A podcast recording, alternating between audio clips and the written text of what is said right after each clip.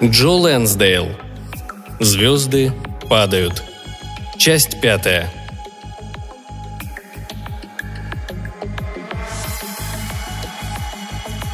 Дил смотрел через бойницы, проделанные в металлическом заграждении на краю окопа. Он не видел ничего, кроме темноты. За исключением тех моментов, когда в небе ослепительно вспыхивали молнии и освещали сельский пейзаж. Гром гремел так громко и оглушительно, что порой его невозможно было отличить от выстрелов орудий, снаряды которых рвались со страшным грохотом тут и там, укладывая направо и налево бегущих солдат, как тряпичных кукол. Дил увидел фигуры. Они двигались по полю, как колонна призраков. Вытянувшись в одну длинную серую линию, они все приближались и приближались и приближались. Он высунул винтовку в отверстие бойницы и прицелился. Прозвучала команда, и они начали стрелять. Застрекотали пулеметы, окрашивая поле боя в красный цвет беспорядочными вспышками огня. Фигуры стали падать. Лица тех, кто шел в наступление в этом дьявольском красном освещении, были видны теперь отчетливо, а когда снова вспыхивала молния, они, казалось, вибрировали. Ревели орудия, гремел гром, кашляли надрывно пулеметы, щелкали винтовки, кричали люди – Уцелевшие немцы преодолели поле и попрыгали за железное ограждение прямо в окопы. Началась рукопашная. Дилу пришлось пустить в ход свой штык. Он ткнул им в молодого немецкого солдата, такого тщедушного, что форма на нем висела будто пустая. Когда немец болтался там, на конце штыка винтовки Дила, снова вспыхнула молния. И в ее свете Дил отчетливо увидел белесый пушок на его подбородке. А на детском личике появилось такое выражение, будто тот внезапно понял, что все происходящее здесь и сейчас вовсе не является увлекательной и грандиозной игрой. И тут Дил закашлялся. Он все кашлял и кашлял и не мог вдохнуть. Попытался подняться, но сначала ничего не вышло. Потом все-таки сел, и грязь стекала по его лицу и телу, а дождь поливал его неистово сверху. Дил выплюнул изо рта грязь и землю и вдохнул полной грудью. Дождь умыл его лицо и волосы. Он не знал, сколько времени просидел там, под дождем, заново учась дышать но дождь наконец перестал. Он ранен в голову. Дил поднял руку к голове и коснулся раны. На пальцах остались следы крови. Он снова тронул рану, убрав волосы со лба. Там был след от пули. Углубление. Но пуля прошла на вылет, наискосок, через мягкие ткани, не затронув кости черепа. Дил потерял много крови, но сейчас кровотечение остановилось. Грязь в могиле заполнила рану и остановила кровь. Могила довольно мелкая. Скорее всего, была вырыта накануне. Все было спланировано заранее. Но дождь спутал планы. Дождь намочил землю, и в темноте Том закопал Дила не слишком глубоко. Недостаточно глубоко и недостаточно тщательно. Он мог дышать. Его нос был свободен, а земля была слишком мягкой и не смогла его удержать. И вот теперь он сидел, а земля оползала с него большими кусками, шлепаясь рядом – Дил попытался вылезти из могилы, но был слишком слаб, и ничего не получилось. Он только ворочался в скользкой мокрой грязи и в результате так и замер лицом вниз, не в силах пошевелиться. Когда он смог наконец поднять голову, дождь прекратился, облака рассеялись, и на небе ярко сияла луна. Дил кое-как выбрался из своей могилы и пополз к бревну, где они сидели с Томом. Его ружье было все там же, где он упал за бревном. Том или забыл о нем, или не позаботился. У Дила не было сил его поднять. Дил сел, привалившись к бревну спиной, и сидел, держась за голову и разглядывая землю вокруг. Одна смелая змейка скользнула по его ботинку и скрылась в темноте леса. Дил наклонился, протянул руку и взял ружье. Оно было мокрым и холодным. Он переломил ружье. Два патрона выскочили и упали на землю. Он не пытался их искать. Заглянул в ствол. Чисто. Не заботясь о выскочивших патронах, он зарядил два новых из мешка с боеприпасами – Глубоко вздохнул. Поднял с земли два влажных листа и приложил к ране. Они тут же прилипли. Затем Дил встал и поплелся к дому, а листья, прилипшие к крови на его лбу, делали его похожим на лесное божество в венце. Дил шел, пошатываясь медленно, словно на прогулке. Наконец он выбрался из леса на дорогу, ведущую через поле. Дождь совсем прекратился. Снова стало светло и начал дуть слабый ветер – Земля после дождя сильно пахла, совсем как там, во Франции, когда была гроза и сверкали молнии, и солдаты наступали. Запах влажной земли смешивался с резким запахом пороха, а в результате получался запах смерти. Дил шел, пока не увидел очертания дома, черного, словно сгоревшего. Дом казался очень маленьким, еще меньше, чем раньше, будто все, что имело когда-то для дела значение и смысл, продолжало сжиматься и уменьшаться в размерах. Собака вышла навстречу, но он не обратил на нее внимания, и она убежала прочь к деревьям, которые остались у него за спиной. Он подошел к двери и распахнул ее ударом ноги. Дверь открылась со скрежетом и грохотом и стукнулась о стену. Дверь спальни была открыта, и он вошел. Окно распахнуто. Лунный свет освещал комнату так, что было видно все как днем. И Дил увидел Тома и Марилу. Они занимались любовью. И тут же вспомнил то краткое соитие, что было у него с ней, когда она позволила отыметь ее, чтобы не говорить больше о Томе. Он понял, что тогда она дала ему себя, чтобы защитить то, что было у них с Томом. Внутри у Дила что-то надломилось, и он знал. Это сломалось самое главное, что делает человека человеком – он смотрел на них в упор, а они увидели его и замерли. Марилу сказала «Нет». Том поспешно выскочил из нее, чуть помедлил, голый, как сама природа, на середине кровати, и скользнул в окно, как лиса в нору. Дил нажал на курок. Пуля съела часть подоконника, но Том успел выскочить и убежать. Мэрилу закричала. Она рывком вскочила с кровати, но не могла стоять. Ноги не держали ее от ужаса. Она упала на пол и начала отползать в сторону, повторяя его имя. Что-то темное поднималось с самых глубин души Дила, и этому темному нельзя было противиться. Окровавленный лист упал с его лба. Дил поднял ружье и выстрелил. Выстрел разворотил ей грудь и отбросил к стене чуть пониже подоконника. Дил смог хорошо разглядеть ее.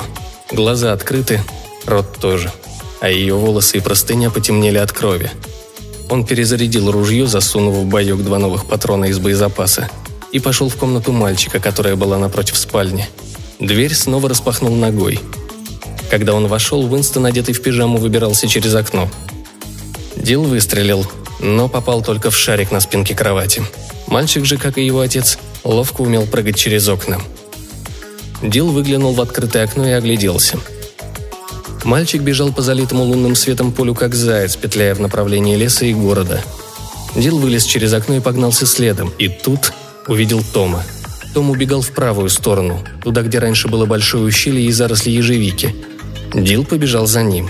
Он бежал все быстрее. Он чувствовал себя солдатом, который бежит в атаку и ждет, когда пуля сразит его, и все кончится. Дил приближался к цели. Том был разут, и это работало против него. Он хромал. Вероятно, его ноги были изранены камнями, шипами и колючей травой. Лунная тень Тома преломилась и поднялась высоко, будто душа попыталась оторваться от тела хозяина. Том ворвался в ущелье, с трудом продираясь сквозь заросли ежевики, и побежал вниз. Дил за ним. Было влажно и свежо после недавнего дождя. Дил видел, как Том пытается забраться наверх с противоположной стороны ущелья, там, где заросли ежевики особенно густы. Дил пошел в том направлении, и когда подошел поближе, увидел, что Том запутался в колючих ветках. Ветки вцепились в его руки и ноги и крепко держали, будто он был прибит гвоздями. Чем сильнее сопротивлялся Том, тем глубже впивались в его кожу шипы, и тем прочнее он застревал. Том продолжал крутиться и дергаться, и в конце концов оказался беспомощным, вися на ветках ежевики чуть повыше того места, где стоял Дил. Одна рука вытянута, вторая прижата к животу, как муха в паутине, или рождественский подарок в упаковке – Подарок для того, что так любят делать люди и муравьи. Он тяжело дышал. Дил склонил голову на бок, словно собака, внимательно разглядывающая что-то перед собой. «Ты плохо стреляешь, Том». «Это не повод, чтобы убивать меня, Дил!» «Поводы не нужны. Я просто человек», — сказал Дил. «Да какого черта, Дил, что ты несешь? Я прошу, не убивай меня, я умоляю тебя!» Она думала, что ты мертв, давно мертв. Она просто хотела, чтобы мы были вместе, она и я». Дил глубоко вздохнул и попробовал воздух на вкус. Еще секунду назад такой чистый и свежий. Теперь он горчил. «Мальчишка. Ушел», — сказал Дил. «Иди за ним! Иди, если хочешь, но только меня не убивай!» Улыбка перекосила лицо Дила.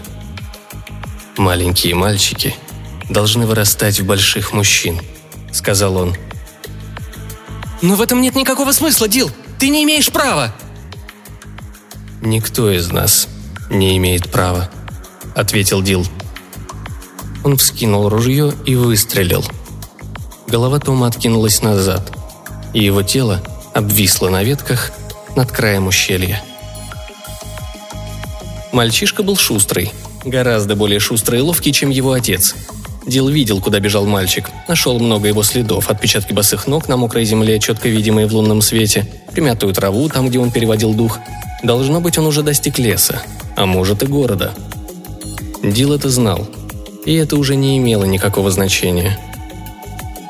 Дил уходил все дальше от леса по полю, пока не приблизился к блинной скале. Она была сложена из плоских, лежащих друг на друге огромных камней и издалека походила на стопку блинов. Отсюда и название – а он и забыл про нее. Дил подошел к скале и внимательно рассматривал ее передний край. Примерно 20 футов в высоту от земли до вершины. Дил вдруг вспомнил, как когда-то, когда был пацаном, отец говорил ему. «Спартанский мальчик преодолел бы эту высоту примерно за три минуты. Я тоже забираюсь на эту скалу примерно за три минуты. Посмотрим, на что способен ты, сынок».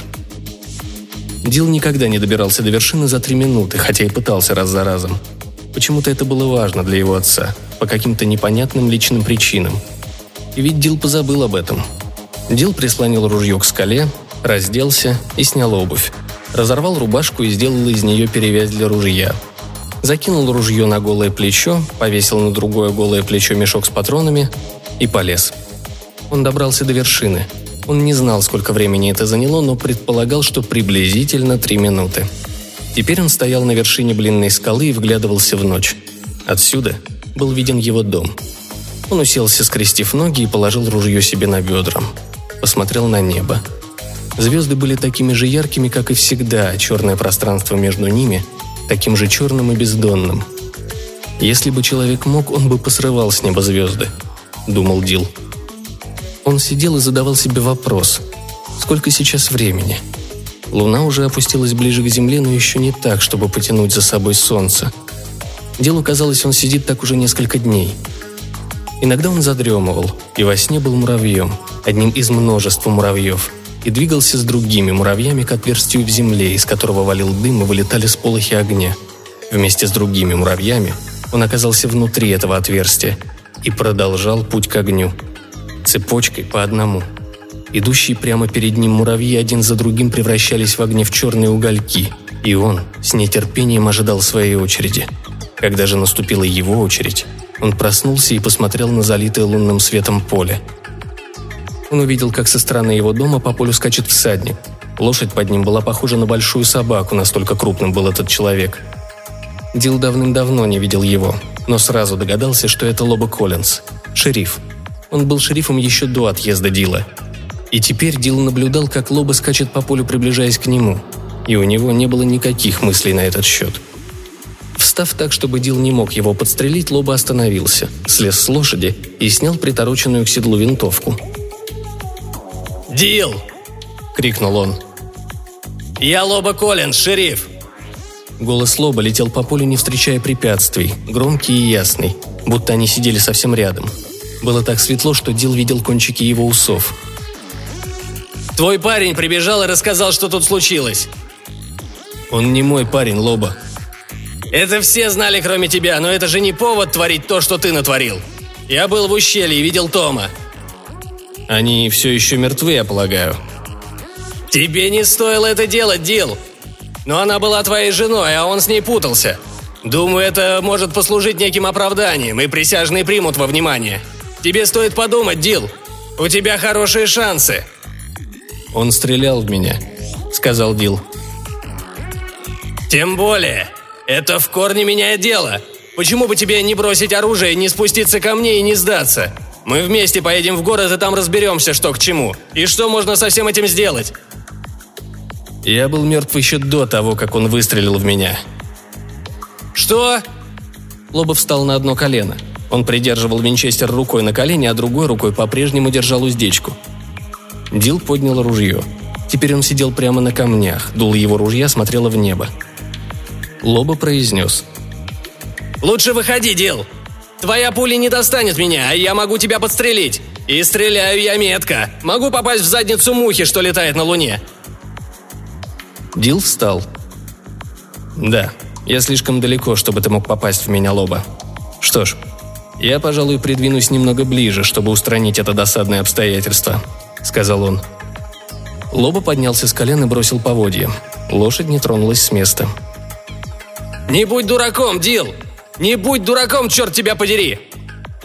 Дил пристроил ружье на плечо и начал спускаться, с той стороны, где камни закрывали его, и где Лоба не мог видеть его передвижений. Спускался он быстрее, чем поднимался, и даже не замечал, что камни сдирают кожу с коленей и голеней. Когда Дил обошел камни, Лоба стоял почти на том же месте, только чуть отошел от лошади, держа на готове винчестер. Он стоял и смотрел, как приближается к нему Дил, голый и растерзанный. Потом сказал. «Дил, это абсурд. В этом нет ни малейшего смысла. Я не видел тебя много лет, а сейчас должен смотреть на тебя через прицел Винчестера. Дил, в этом нет смысла.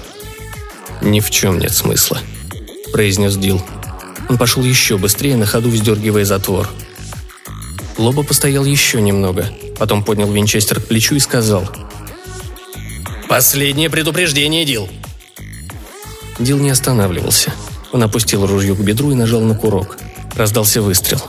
Пули пролетели широкой дугой и упали на траву перед Лоба. И тогда выстрелил Лоба. Дилу показалось, что его толкнули – да так это и выглядело, будто кто-то невидимый оказался рядом и сильно толкнул в плечо.